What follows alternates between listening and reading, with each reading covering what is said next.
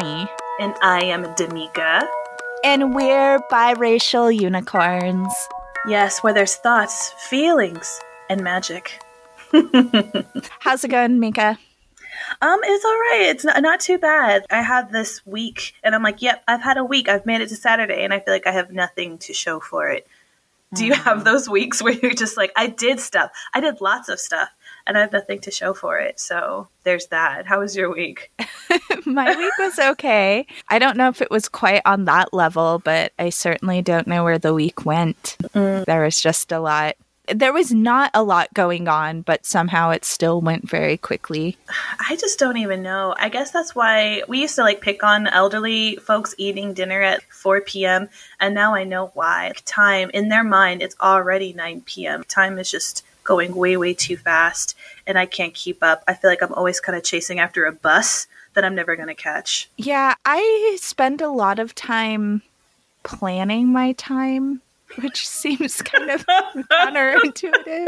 That's like, most, no, like no, no, girl, you, you, should see, you should see my calendar. It's ridiculous. It's like at 452 i will be doing this no that that is sad and amazing like i really do feel like i already want to make a very dark comedy one act show about this right here that's like juicy I love it. Yeah, maybe this is an upcoming Instagram post or something. I could take a picture of my my planner. My it's pretty pretty complicated. I kind of I'm I'm already foreseeing color coordination. I'm seeing sticky notes. I'm yes, seeing yes. Yep. That's why there's stores dedicated to planners and journals. Like they're giving us the illusion that we actually have any control over how fast time is going. No, absolutely. And I think I've mentioned this to, to, some friends before. Sometimes when I'm really stressed out, I'll just look at my planner or my to-do list because the color coding just like soothes soothes me. like it makes me feel like I'm in control even when I'm not. Buy in to the illusion. Like buy buy into it all. That's how I feel about scrapbooks too. It's a cult, mm. and I will not go into it. But everyone's hardcore. Like mad respect yeah. if you can scrapbook. Beautiful scrapbooks. Mm. I love them. They're so nice, mm. but that is not that is not my life. It, it really isn't. I'm literally not about that life. I can't. The time, the money, the patience, the effort and it's just all trying to preserve memories and and put them all together and experiences and if you do that like maybe one day i will be on your level but that is just a control thing that i i can't orchestrate in a way that's beautiful it will just look know. like a hot mess. I feel like i have an instagram. That's where i can scroll back and look at my memories. I didn't want to say it but is instagram the modern day scrapbook I you mean, I what? guess we don't decorate it. Maybe Snapchat is the modern day. No, because it disappears. Yeah, yeah, and shut your mouth. Don't you dare mention Snapchat. This is a wholesome, decent, educational program. What's your problem with Snapchat? you already you already know my problem with Snapchat. I'm, I'm and you know this is going to be the oldest one of the oldest things I've ever said. It's just like young girls who think they look cuter as animals than as people I don't know how I feel about it. The only reason why I downloaded it was so that because my little girl, who's four and a half, enjoys it. That should tell the world what I think about it, about how I feel about Snapchat. Maybe you know what it is. It's it's actually my insecurity because I can't figure it out. There, there. I've been exposed. I can't figure it out. There, I've said but it. But what if what if I do look cuter as an animal? Actually, you could probably totally rock some ears and get some like some really super fine whiskers. Like I, I would buy it. I would totally buy it. yeah, social media, man, it's too much. I pine for a time where I wasn't on my phone all day. I don't. We, we've already we're like we've reached that pass the that part of no return we just really, I don't know. It's become like nanny, best friend, navigator, chef. We've just way too codependent on it. And I want to be cool and say that I don't use it a whole lot, but you best believe we're going to be scrolling on our phones in our nursing homes. And I've already succumbed to like the idea of it all. And I'm, I'm okay with it. I am a robot. But what I do appreciate is I feel like there are times in my life where I put my phone down and don't look at it mm. for what feels like a significant amount of time, but is really only like an hour. but you feel triumphant. You but feel yeah, like you evolved. I feel good about that. I feel like when we're recording, I don't look at my phone. Last night, I met up with a friend from grad school and we hung out for a couple hours, and I didn't look at my phone once. And mm. it was it was amazing. Like just that being present in in a moment and not looking at my phone is so nice which is why i get irritated sometimes when i'm with friends and they feel the need to constantly look something up on google or whatever like not in a i'm not paying attention to you sort of way but it's just we're so it's become such an extension of ourselves people do it without thinking about it and it mm. it bothers me girl this is already this is a juicy little episode that we need to like kind of like shelter this and put it away somewhere because i already i already feel that this is very it's plump. It's plump with possibilities. It's true yeah. Mm. Well should we get to a question yeah let's dive into what we're talking about, which is surprisingly not technology in its place in our lives. That was not a segue. That wasn't a lead. People were like, "Oh, they're going to talk about technology and race." No, not even a little bit. We've already let, we've already disappointed you, and that's why let's put here. that on the back burner. Maybe we should yes. talk about that. I, that's what I'm saying. It's plump. did you did you want to read the question or should I read the question? You read it. All right. This is also from somebody that I knew who gave me questions early on. Really cool, super fly gal. I hope you're listening to it and thank you so much for your honesty. I have been wondering about how do non POCs, people of color, respectfully and mindfully consume media that is made for persons of color. Been thinking especially about the stuff like Get Out and Kendrick. Oh, Get Out the movie. Okay, sorry. Ken, uh, Get Out and Kendrick winning a Pulitzer. So yeah, any thoughts would be cool. Yeah, Get Out was a really crazy movie, and then Kendrick Lamar did win a Pulitzer for his album Damn. So. Yeah, I'm sorry. I know I did this last last time too, but can I just say how much I loved Get Out? For a second I loved that movie on so many levels. Like it resonated with me. I'm a huge horror movie fan, so just like all the homage to the genre within it, like just mm. warmed warmed my my cold cold heart.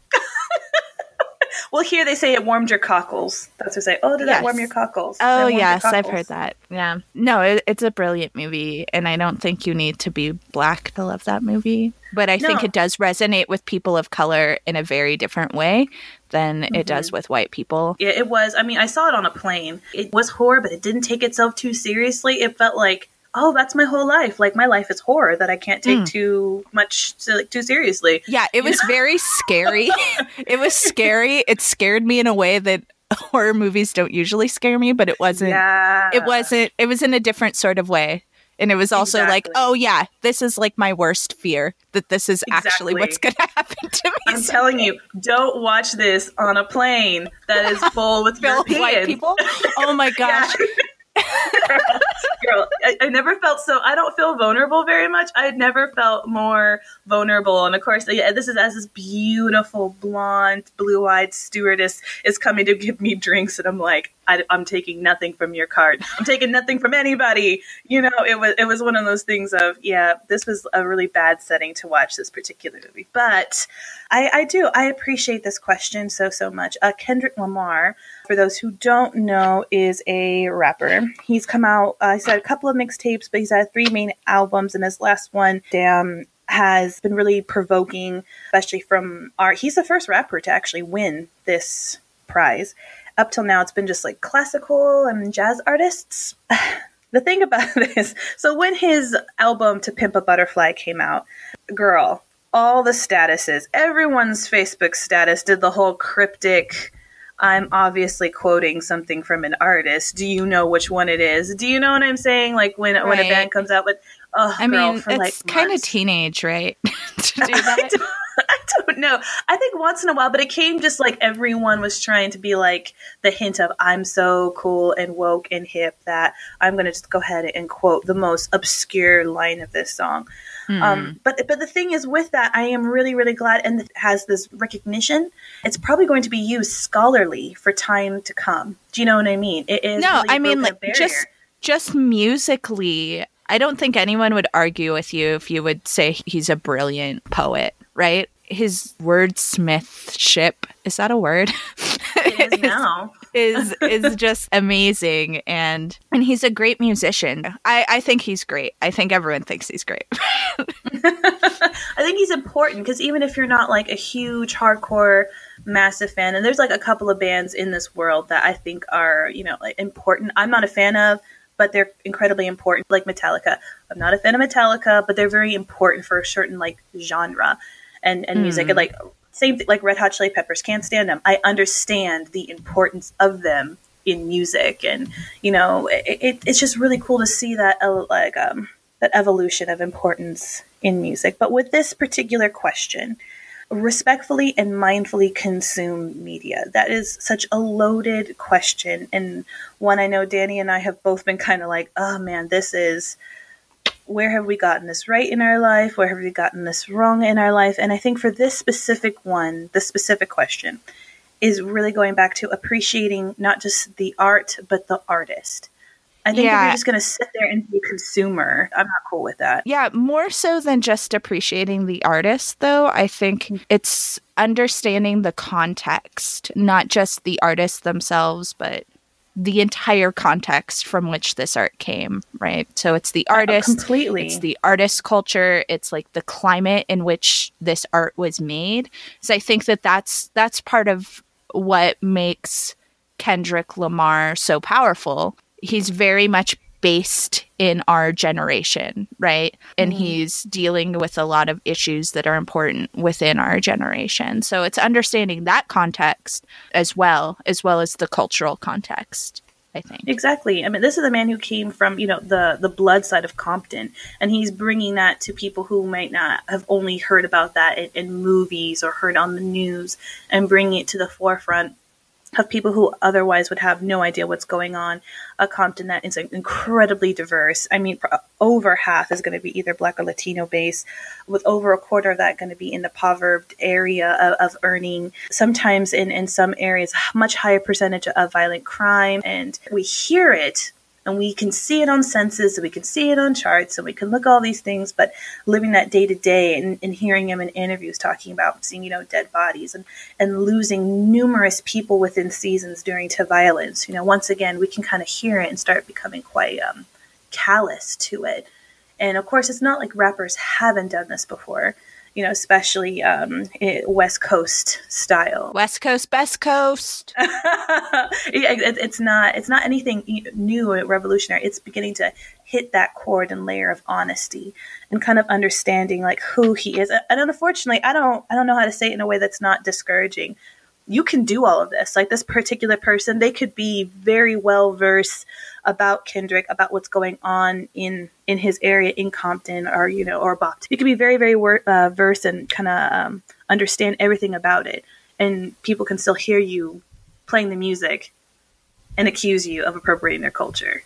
You right. know, you, it's almost like you almost have to be kind of self satisfied that that you are, but most importantly, not claiming this or any of this as your own, and saying that you uh, only can understand it from a certain level and appreciate from a certain level and understanding. So I think it, it, for this particular question is it's I think it's a lot of self responsibility. I think.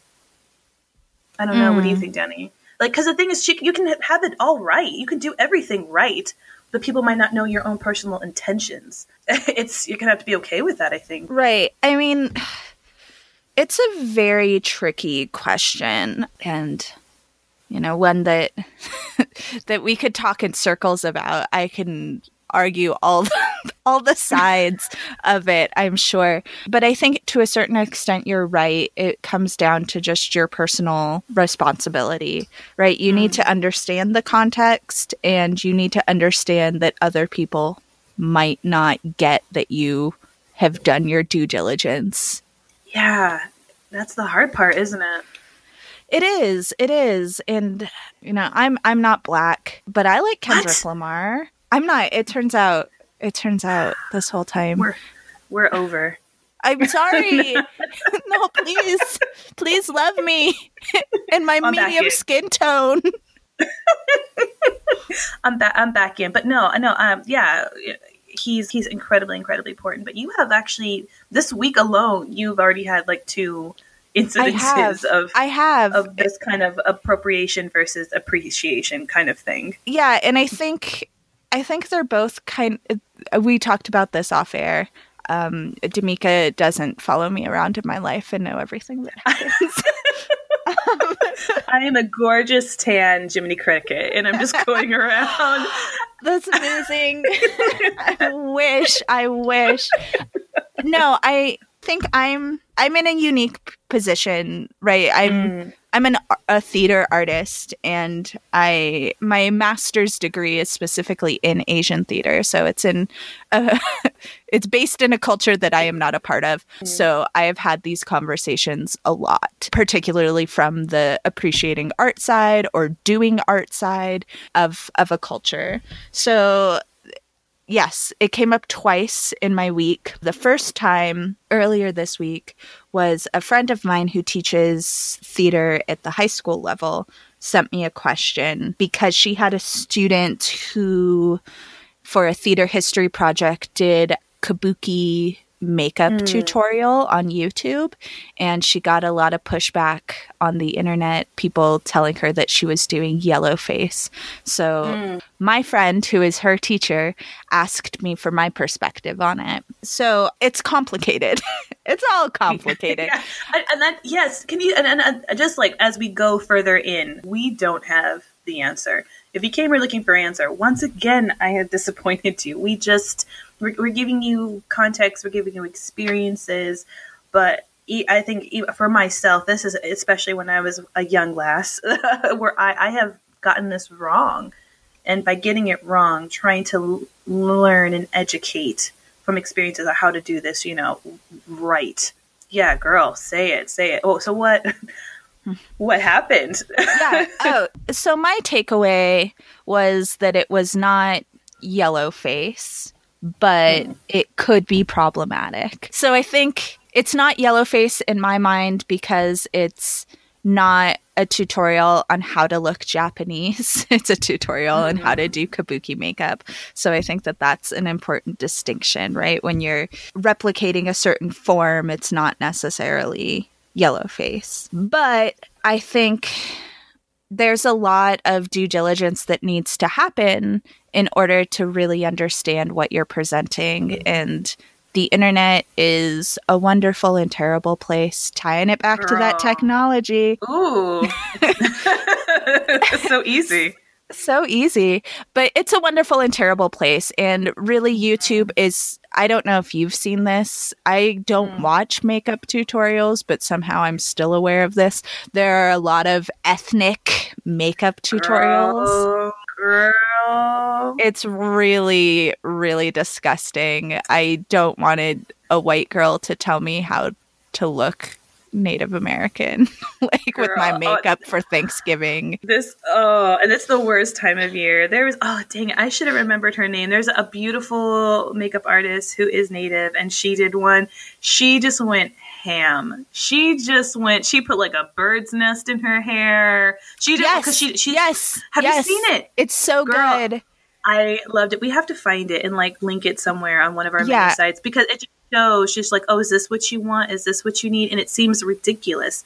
But for her, who's probably suffered in her own art form, in her own profession, of, of people saying, oh, this is what indigenous people look like and the, the fashion. No, I mean, and, and, and this is like every single culture probably has some kind of variance of experiences of what people do with, with with makeup and art for them. You know what I mean? Yeah, definitely. And I think it's a slippery slope from appreciating art to performing or presenting that art to appropriating cultural dress to appropriating cultural practices. All of that gets a very slippery slope. And I think it's easier is just a consumer to draw that line of I'm appreciating this. I am not claiming this as my culture, but I'm I really enjoy it and it speaks to me on a personal level because it's art and that's what art is meant to do and it has. It has transcended these differences that we have and is able to impact me in a deep and personal way. That's an easy line to draw, but I think once you're starting to dress a certain way or do your makeup in a mm-hmm. certain way or do certain things as part of a, a practice, that's where we get into this really tricky appropriation appreciation line that we have Definitely. we have to find where that line is. So I think the easiest way to talk about it at least to start, is when somebody from a dominant or a privileged culture is appropriating something from a marginalized culture. Right? That's an easy easy thing to see. It's like one layer or one degree or one, yes. one example because it, it is because um, there's several different ones and like I said, it's a very fully loaded concept. So I think like for those, because there are actually people like they keep saying appropriation. What does that even mean? Can I not right. wear? Can I not have freckles? Or you know, uh, to d- define it. Like, do you have examples for for yourself that are clear cut, kind of? You know, examples specifically into this into yeah. dominant culture that you yeah. kind of yeah. Here's here's a couple. So I think the the traditional the traditional example mm-hmm. is is white people in the US uh, wearing like kind of a whitewashed version of a traditional Native American headdress as a sexy costume, right? That oh, is clearly yeah. appropriation. Who doesn't want to be a sexy Indian chief for Halloween? Come right. on, girl. Yeah, or the issue with this is it's something that is criticized and looked down on and otherized and then mm. in the next breath is like a white person doing it to look sexy or cute, and that's fine. So, a- an example that I talked about earlier off air was dreadlocks, right? A black mm-hmm. person has dreadlocks, and it's unprofessional, right, in a business mm-hmm. setting for some reason. But then a white person has dreadlocks and it's like, oh my God, that person's so cool and edgy, right? Mm-hmm. Exotic, even. yeah, exotic, even. Oh gosh, don't get me started on the word exotic. I Girl, have been I called live. exotic more times in my life than I like, live oh. for that word. Oh, I love it. Oh, I love it. So, because people actually call my daughter, she's oh, she's an exotic one. I'm like, I don't, because I think I think like a rare breed snake. When people say oh, exotic, like I just don't. I don't know. It, it's so strange because trying to actually even properly define appropriation in itself is not even easy. Just, just kind of from what I, I would say, cherry picking the most palatable uh, nodes of someone else's culture and taking it. You know, stealing it. It's right. it's like art plagiarism is what it really is, and it, and it's not it's not you know like I said, it's just kind of like oh I you know inspired by it. It's it's straight, it's thievery, it's ignorant thievery even if you have the best intention, like I said, off air, we were talking about, um, we talk a lot, by the way, guys. um, we do. If only you um, knew. if only you knew how much we, we do. I find the trickiest part of actually even addressing and trying to define appropriation and bringing it up to people is that I find personally is people who actually are desperately trying to understand and dip the toe into other people's backgrounds and cultures and they actually they really do enjoy it and find it beautiful. You know for you know mm. someone who is white and says actually I do love the different kind of hair texture and styles and braids. I'm like thank you. You're right. They are awesome. They are beautiful. Thanks for recognizing it. Oh is your hair in beads okay. it's like before you can start the sentence, and they go off and saying, "Oh, look, I've got you know uh, Kim Kardashian braids. I've got Katy Perry braids." And I'm like, or you know, back in the '70s, I've got Bo Derek. Braids." Don't like, get no. me started on Katy Perry, please. Like queen of appropriation. I'm trying to upset you. They, but you, do you know what I mean? It's not, and, and that, I think that's the point when you try to bring it up. People like, oh, you know, we're, we're we're angry, angry brown people. That really isn't the point. I think we would love for people who are in the spotlight. For me personally, I love when people have position and power and presence actually show that these styles are beautiful, but then don't give credit where credit is due. I was watching, gosh, uh, a couple weeks ago, something from from Fashion Week just recently, and you know this gentleman talking about he's going to have this whole collection that is going to be Native American inspired. I'm like, yes, like I love home. I miss the colors and textures and stories and everything that brings to art. And of course, it's just like I said, it's feathers and wigwams and teepees and braziers and thongs and that it's like, did they even have a Native American on on site? Or can you name a tribe of any of this this is from? Oh. Do you oh know, name a tribe, I'll give you the money in my pocket. you know, here I am excited to see someone who's going to take the vibrancy of what there is to offer here. And this, for me too, I, I, you know, we live in the Southwest and I have art and pieces in my house that are from the Southwest, but I would never say, ooh, this is my art or art from my background or you know, mm, I would mm, never. Does that make? Yeah, yeah it's like this yeah. is from something I did and made. yeah. So I would say an easy way to think about appropriation is to think about it in context of what's appropriation or what's appreciation because just even mm. thinking about that word appreciation you can't appreciate something if you know nothing about it right you can't really mm-hmm. appreciate it so i think the first thing is you need to understand that in order to not be appropriating, you need to do a lot of research and understand the significance of things. So, appropriation to me is when there's like something that's valuable or important or integral to a culture or maybe it's like a symbol of the culture and it's overly mm. simplified, right? It's completely stripped yes. of its meaning or significance.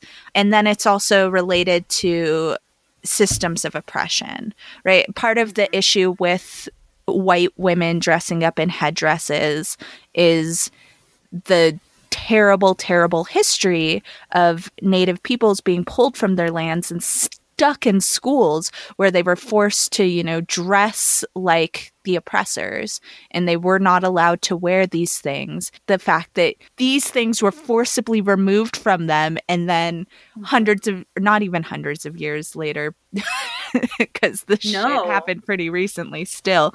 Uh, but later, white people putting those things back on and it's cool all of a sudden is yeah, so beautiful. so problematic, right? It's so it's also it based in these history these histories of oppression and and all of that as well is it I, I don't know it's oh it gets me so worked up Tamika no and that that's uh, that's the thing like I think we've even talked about it uh, you know before Like, what's even more difficult is that we can sit here and I, and I can even like for people who are white they're like ooh they mad? Like you can you can feel like the kind of the, you know what i mean? Like i can definitely i can hear like you know where we're sitting there and here here i have been told like my hair and the way i dress and the way I, I do life is not professional nor deemed beautiful. And of course like i said we both have a theater background. Being told i need to straighten my hair if i wanted to get more roles. Mm. you know mm. what i mean? That i exactly because i i'm too in between i need to look one way or the other or even somebody with curves i just a certain way and then all someone else does it. You know, a white girl perms her hair and gets roles and gets recognition, and she's told that she looks beautiful and desirable. That that is that is heartbreaking. That is discouraging, and that's that that's what you're hearing. That's that, that's the the frustration. Even art and music saying, "Oh, you know, why you listen to that hood stuff?" Do you know what I mean? When pl- people were, you know, blasting Snoop, however you feel about Snoop Dogg, you know, all of a sudden you're just like that. That that's ghetto. That's not helping the cause. That's not helping people and then all of a sudden, oh, I just went out and bought To Pimp a Butterfly.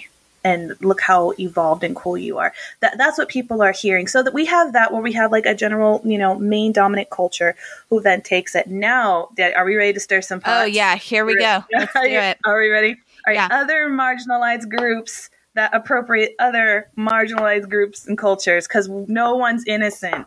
No one's innocent. I'm sorry to tell everybody in layman's terms, it's not just white people. Yeah, I sorry, mean, guys. and it it becomes trickier because that that layer that layer is so important I think the Mm-hmm. the act of the dominant or privileged person adopting cultural elements from an oppressed or marginalized group in an insensitive way, like that's easy to condemn. But when it's a marginalized person adopting cultural elements from another marginalized group, it it becomes mm. more tricky. Girl, Right? It's we're getting into it now. it is. It's it's kind of the same thing as can a, a black person be racist against Latinos? Like it's that same sort of argument, which we aren't going to get into Yeah. right now. Oh, dang it. no, hold on to that.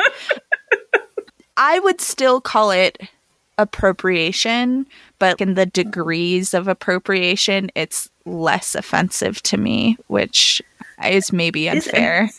but No, I mean, I, and I find it equally, it's equal. We all wrong. yeah, I'm like, nope, nope. You you do you don't get you don't get away. Like we were talking about before, like with Nicki Minaj and and her obsession with any kind of Asian culture and in general, and Beyonce with, and that and that's me. I'm sorry. I'm sorry. No, Sorry, and and I think I think You you're know, valid for like- feeling that way, Yeah. but for me it's so hard to remove those like historical things from it that it I don't know, it's like salt in the wound, I guess, when it's Mm. I I'm gonna keep I keep saying white people, but what I'm really saying is dominant privileged Mm. group. And I know some white people take issue with me calling white people privileged. That's where I'm coming from. That being said, yeah, no, Nicki Minaj, I love you. Like I really do. yeah. Mm. But you're you're not you're not East Asian. and maybe Yeah. you need to know more about East Asia before you throw it all around like it's your thing. And, and and maybe she does. Can we see some of that, Nicki? Can we? Because you know she's going to listen to this little, little tiny itty bitty show out of Oh. New Mexico. yeah absolutely but this becomes like a, a conversation also that's is a little difficult for me as Yeah. somebody who is has degrees in, in asian studies and has like such a a deep connection. Oh god i sound so stupid. Have a deep No, connection no, with no. japan. I, I'm actually, I'm so when we thought we we were going to bring this up, I thought you were going to have such a plethora to talk about from your point of view because it's the easiest. For been like we've never done this, we've never been accused of this, yada yada yada. But I think just sharing your own experience with someone, I mean, you get accused from ever since I've known you of being Japanese, and then this actually happens to be something you actually have great passion for and time for. So, like, will you just kind of share where you've either kind of struggled with, or if, if have you ever been accused of this at all? here's the thing is i'm It's never easy. It's never easy. And I feel like I'm often given a pass because I look Japanese. There was a, a teacher of mine, a Japanese teacher of mine, who once told me that I can pull off wearing kimono yukata in a way that she cannot because I look Asian, which is, I feel like, a little problematic to tell like your 19 year old student. But Wait, was she not? she was not, she was white. And I mean, she has and the beat goes on. yep. Yep. I mean, she still is white. I mean, that's amazing. That, but like, but look at this. Like, a conversation for another day. Please continue. Yeah, so I think I get a pass a lot of the time and it's a tricky thing because I have spent literally years of my life studying these things and I did live in Japan and I do speak Japanese and a lot of my my friends are like you're more asian than i am uh, which is another problematic thing that we should talk about later. But- yeah, I think it comes down to once again understanding the context of things. I do sometimes wear kimono, but like I I took classes on it and I had to wear them for for performances, for dances and those sorts of things. So I think it's it's a different a different thing. And then I have some other traditional Japanese clothing that was given to me by Japanese people and I think once you've you're in that that situation of being invited by an individual of that particular mm-hmm. culture to participate or wear or whatever that's a different thing and that's not appropriation anymore because it's it's it's that appreciation level maybe sometimes my my love for Japanese things rides that line of is this mm. appropriate or not? I don't know. Like I celebrate Japanese holidays, but it's also because I had celebrated them when I lived there and I, you know, and I enjoy them and it's a way for me to feel connected to that part of my life when I'm living somewhere mm. that's so removed from it. So, yeah. I don't know. It's What would you do if anyone ever like a- accused you of it? I How do you think you would respond in that? God, it would be hard. I don't know. I mean, if I were a different person, I would just cry and then they would apologize. But I'm not that person.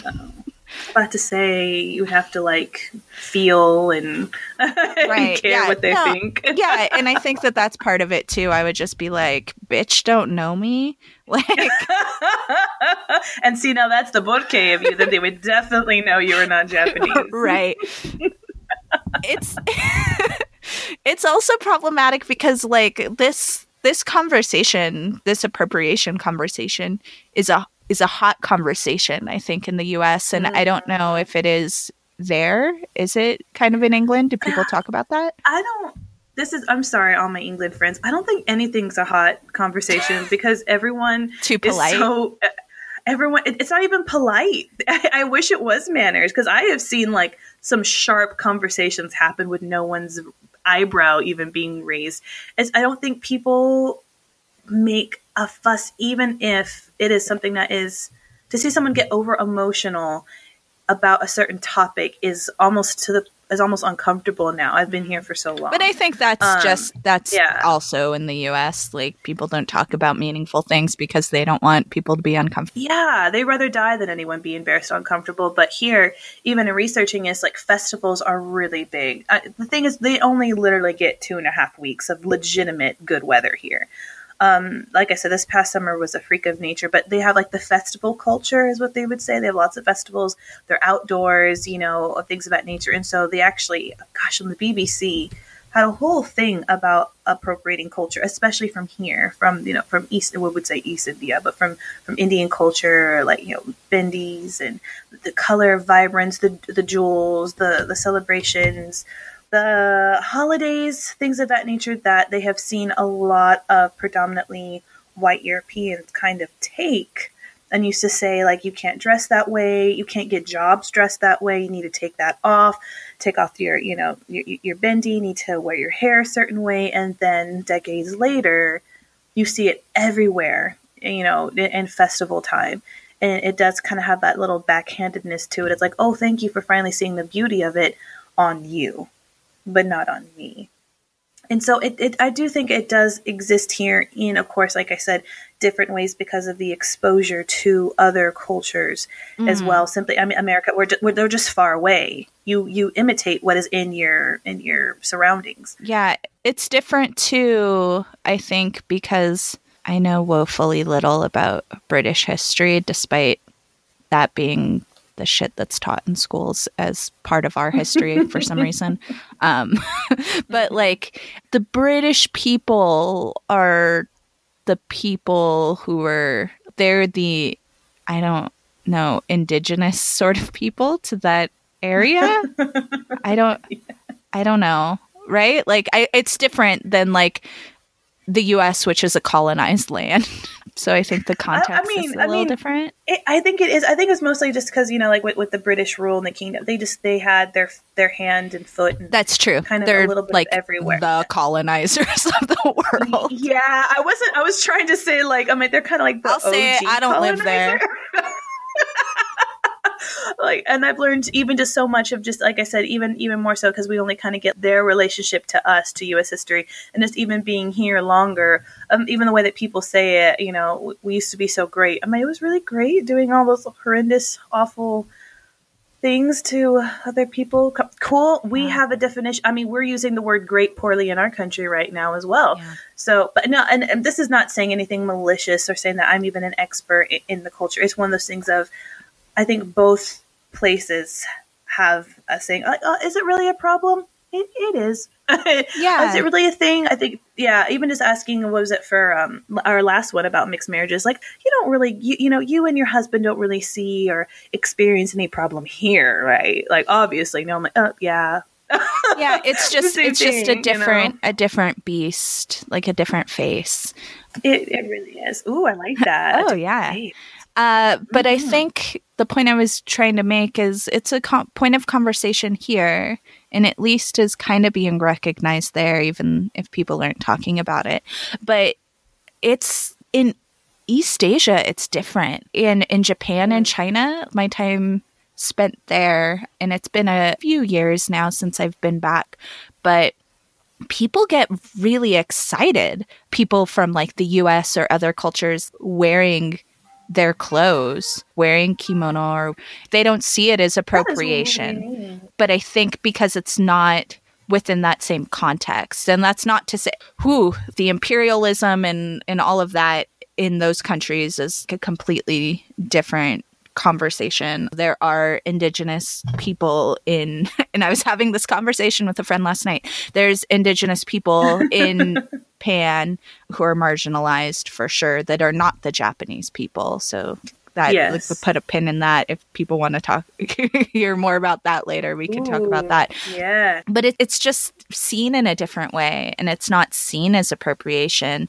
and who am i to tell somebody how they should react to somebody else wearing their culture's clothing right like I, it is not my place How to would that even go? right like that is not so like if japanese people aren't bothered by it that's great but i think that there's still the right of japanese american people to be bothered by it. Absolutely. It's been talked about a lot more this year more than ever in context to halloween right? Yeah. my culture is not your costume. That's Ooh, that was big. Even even I heard about that all the way over across the pond and such. but that doesn't change the fact that my buyo my japanese dance teacher i remember in hawaii she one year we were talking it was near halloween and she was like oh you should just wear yukata for halloween i'm like no no i'm not dressing as a japanese person for halloween that is not appropriate No, it isn't, and and, and that's what's really difficult. Like I said, that's why I don't think anyone is is necessarily innocent in this. And I know some people may actually feel like really stifled. I know some people with that, like my culture's not a costume, felt very, I guess, a- attacked and felt really restricted. I'm like, you could literally be a gajillion other things outside of someone else's culture. and there's Do you- yeah you know, there's that's what's just so funny. and there's a line that feels pretty cut and dry to me, but maybe it doesn't to other people.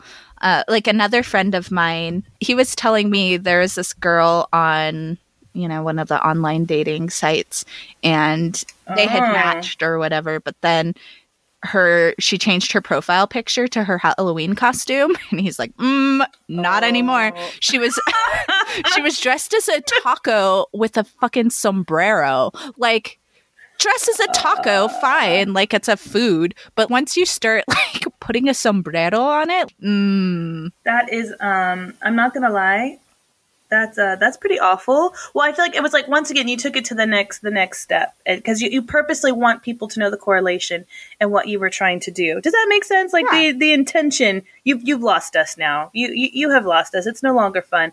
Even for like my daughter's first birthday, we are not La- Latino in our background, but we had a fiesta for my daughter's first birthday.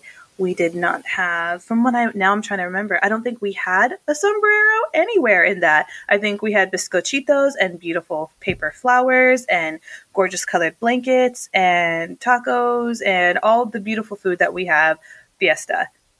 I'm like, I don't, I don't even think we had a pinata because I didn't want a pinata. I'm like, nope, that that crosses a line for us personally. But it was just even just well, one of those things of you don't need that. I didn't need someone in a sombrero and a mariachi band, though I do love mariachi. A mariachi band showing up to be like, well, now, now it's official. Now it's mm. authentic. right that kind of leads into the last part of this that I want to talk about, which is also kind of a two pronged thing. Appropriation is it a thing when you're you're a person from one mixed ethnic background, so you have that within your blood, Mm. or two, person who grew up in that culture, even if you are not ethnically that culture. Where is that Mm. appropriation line? Uh, and of course, it's never easy, is it? No. All the feelings. Well, this is something we, for me, I have really, I struggled with, like I said, b- being mixed and actually growing up not feeling I could participate in things that would be, I was afraid of being borderline appropriating a culture. I, I know it sounds crazy because I didn't grow up predominantly in a heavily black influenced life. Not until I was a bit older in my life and kind of, you know, we start getting older and being able to do your own thing and leave the nest and so forth and so on. But I never felt like maybe I can't wear my hair this way in a wrap or in certain styles. Maybe I can't listen to certain kind of music and participate in certain groups. Like I know this is going to sound weird. I felt really weird taking a part of uh, BSU in college. Like no joke. I felt really strange at first because I didn't identify for a while. I wasn't really comfortable in myself as a mixed person and felt like wow if i did my hair if i if i listened to a certain music if i participated in in this march am i stealing I really did. I really struggled with that for a long, for many, many years. And it's really taken me into my life and my own maturity and just realizing, you know, I have done the work. I do understand. I am in this skin. I've had numerous experiences beyond my control that I would just been like, yes, this is part of my own personal experience as a woman who is half black and half white. It's actually something that actually kind of roots me in into my heart because I do take a culture of African Americans as something really beautiful, and I call it as, as, a privilege to be a part of me and a part of my daughter. I was I was actually telling you, Danny, like even my own daughter, who is very fair skinned, I was actually quite hesitant of like, do I braid her hair? Yeah. This is something like I would think as a mother, as like I'm a mixed mom, presenting as a black woman. You know, people just see me on the street. Yeah, she's either I know here either Brazilian or black. Uh, Yet this is like my joy. I have my daughter on a Sunday getting ready for school and you know having her sit in between the legs and putting something on the TV and getting her hair ready. Like this is just it's a beautiful tradition but I was just quite full of fear of what are people going to say to her? What are people going to say to me of why would I be doing her? Because I, I do like you know feed in braids with her and put little extra extensions and, and rolls and learning how because I didn't know how for a long time with her different texture of hair. But yeah just just kind of and I I can't even tell you where that feeling even came from to be completely honest. But I don't know I don't think I have the answer for this really it's very difficult It is. It's super difficult. And I struggle with it a bit myself as well. I grew up a lot in the Latino, Chicano sort of culture because I was raised by my mom, who is of that culture. And I guess I am too. but I. The way that I present, the way that I look is the Native American genes are strong, like very Choctaw. beautifully beautifully strong yeah, I mean, like I look like my dad's uncle. I look like exactly like my dad's uncle. that uh, is so specific It is. It is. It's so bizarre. I mean, I look a lot like my dad too, but since he's also mixed, he has blue eyes, so he can present as white pretty easily. But I present in a very specific way with a culture that I am not really a part of and it is it's part of who I am for sure. It's it's in my background but I didn't grow up in that culture.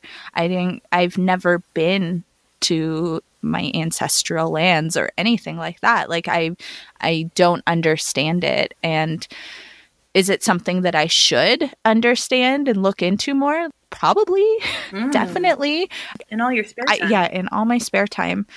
And it's something that I wish I could identify more with, but Hmm. I I don't and I maybe I should be like trying to reach out and understand the cultural significance of various things, but never will I be running around in traditional Choctaw dress. That's not I, I just does not feel appropriate in my life. So I don't know. It it's a difficult thing, and then oftentimes lots of other native people will be like, "Oh, where are you from?" Like meaning, what tribe am I from? And so then that's always a tricky conversation to have too. yes, from a blood quantum perspective, I am I Yeah. am Choctaw. I have enough blood and um can trace my lineage and I I can be an enrolled member of my tribe, but am I a member of that tribe? Is that appropriation by saying like that's where I'm from? Yeah, I don't even know. I don't know. If people have insight, they should write us because I feel I feel even out of my depth. Yeah. I think you should. I really do think. Maybe because I'm biased because we're both from New Mexico and we and that's another thing too, like where we've grown up. I think we would both we've had conversations before is like, yeah, we are this. We are this by blood and by background. I'm a New Mexican. like even though I mean I was born in nowhere, North Dakota, but like I'm a New Mexican. And that's its whole other thing. And that is that other part of that question. Growing up within a culture, how much of it can you claim or can you? You were talking about having bizcochitos at your daughter's party. I see no problem with that. Mm. That's not an appropriation at all. It's our state cookie, Damika. Yes, and actually now I must. I like. I the only reason why I even own star anise is for biscochitos. Seriously, because I any other time I can't handle it. But see, I own large amounts of star anise specifically to make biscochitos. I think that that's tricky. And have you seen? I think I know the answer. I tried to talk about this movie with you before. Have you seen Blindspotting? You know what? did you did you go to the theaters to go see it? Absolutely. I watched the preview for it and I was such a mess from the preview. I might I might have to wait till it's on DVD, send my husband and daughter away and watch it because I though there's a certain type of movie that I I avoid see- Yeah. being watching with groups of people or in general because I'm not a very sensitive person, but there are some movies that it just it does something to my, my core, to my heart. And I think that's one of those movies I'm like, I nope, I'm gonna have to wait it comes on DVD and lock myself away and and watch it and be and because the thing is it's not even the crying. It's not the crying, it's the rage. Mm. Like I don't want to see and I don't want anyone to see me in that rawness. It sounds super crazy dramatic. Yeah, it's Um, pretty dramatic. yeah. I would say hands down. And this is Yeah. somebody who doesn't see many movies, even though it sounds like I see movies on this podcast. I think it's the best movie of this year. I mean, I didn't see a lot of Mm. movies this year. I saw Black Panther, Get Out, Blindspotting, Crazy Rich Asians. I guess there's like there's like a a pattern a emerging. here. Yeah. Did you want to do like a quick little synopsis for people who don't know? Yeah, I was just going to say about blindspotting. The reason why I brought it up is it deals with race and friendship and gentrification and the police and all sorts of things. But there is a character in the movie, one of the two main characters, the best friend of the main character, who is a white guy but grew up in Oakland and is seeing all this Mm. gentrification happening and he hates it. And he's part of that culture. He grew up with that culture. I mean, this is kind of spoilers, sorry, but there's a Dang it. there's a scene where they go to a party, a hipster party, and he is mistaken for a hipster who is appropriating this culture, but he's not. It's funny because he has a very distinctive tattoo on his neck, an Mm. homage to Oakland, and then a hipster is like, "Oh, bro, I have that same tattoo." it's just like, "Oh God." Oh no. it's difficult and like in my mind yes he's part of that culture but it's eh, you know there's conversations surrounding it later that's i don't want to spoil too much but it's a conversation Girl. why yes you are from here but i call you the n word see i can't even say it. But you you will never say it. You can't say it. Why can't you say it? Why can't you say it? And it's like because i can't. Because i'm white. That's the reason. I would never say that. It, and so yeah i think it's it's an interesting conversation without a clear clear answer.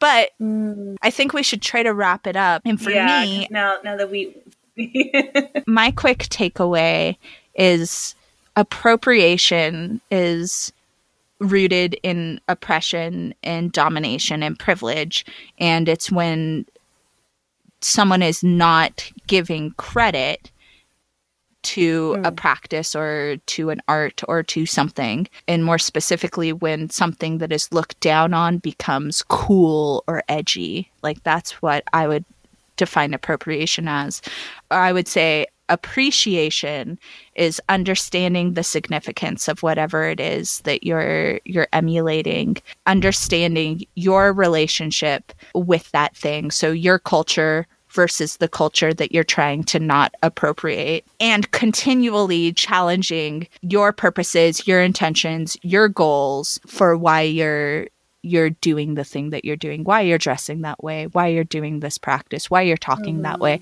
Consider why you're doing those things and understand the reasoning behind it. And I think that understanding is key to making it appreciation rather than appropriation. I think that's really really wise. I think we were it's one of those things where it's intentional mm. consumption. Yes. It really is intentional consumption and display. And, and I think that's like if I can make try to make it as you know a little lump sum is just I am going to intentionally dive into this and intentionally going to enjoy this and also portray this and to tread in a way that is respectful because ultimately in that you will get the ultimate amount of joy in this. Do you know what I'm saying? I yeah. really, really do. It, it's just, it's one of the, like, like my husband listens to a lot of sermons and things like that, and he really enjoys a pastor that comes from like the deepest heart of Philadelphia. And it's for him to take something that he has said and done and enjoy and portray it as something that he has done dealing on race and culture. It's like, no, no, no, that, that, that's, you're missing the, the fullness of it. He, he wouldn't do that. He would miss the whole point of it. And that's what we're encouraging is responsible, thoughtful, intentional consumption and display. Yes, I think that intentional is important. And I would just say, with any sort of appreciating something from an- another culture, to always just proceed with caution, right? Yeah. Cite cite the source. Yes. Treat it like plagiarism. Yeah, come on. Cite, cite your sources. cite the source. There we go. Hashtag cite the source. So cool. Well, let's talk about our happy place, Damika. Yes, yes. I think it's after something like that, like the last video, you, know, you can quite quite feel quite beat up after that, but it's a safe place. We're all still learning, and we need we need that we need a happy we need a little happiness right now. Always, we always need a little happiness. So. what's your happy place? So I had it down to two, and I'm not going to get rid of either one. And so I'm being extra greedy this week, and they're both ridiculous. I know, I know. You're not black and I'm greedy. so we both have our flaws. I love you so. so I, I love you so much. This mine, I know. The first one is going to be ostrich jerky. what? Um, it is like beef jerky. It's like beef jerky but made from ostrich. And I know, I know, I know. There's going to be some people who are going to be like, "Oh no, not ostriches!" But I did see y'all snacking on that twenty piece at Mystery Meat McDonald's, so I don't want to hear it. It is a really high quality, lean, sustainable meat, and it is delicious. Ostrich jerky, and I'm not ashamed. I feel and like that was really, some sort of really strange commercial for ostrich jerky. if they want to sponsor us, I am for it. I will I will do it and I am not ashamed if you like it because it's not cheap. Ostrich meat in general. Now I'm gonna sound like a freak who knows a lot about exotic animal meat. I'm not even that big of a carnivore. And this is Yep, I've set my. I now how I now hear it, Danny. I now. So I'm gonna move now. Maybe I shouldn't have said it. No, no, own it's it. Delicious. Own it. I stand by it. It's so delicious. Anyway, and it's high in proteins. There's that. And then the other one is I used to live in a Mexican house that had a fireplace. My house here does not, and I really miss it.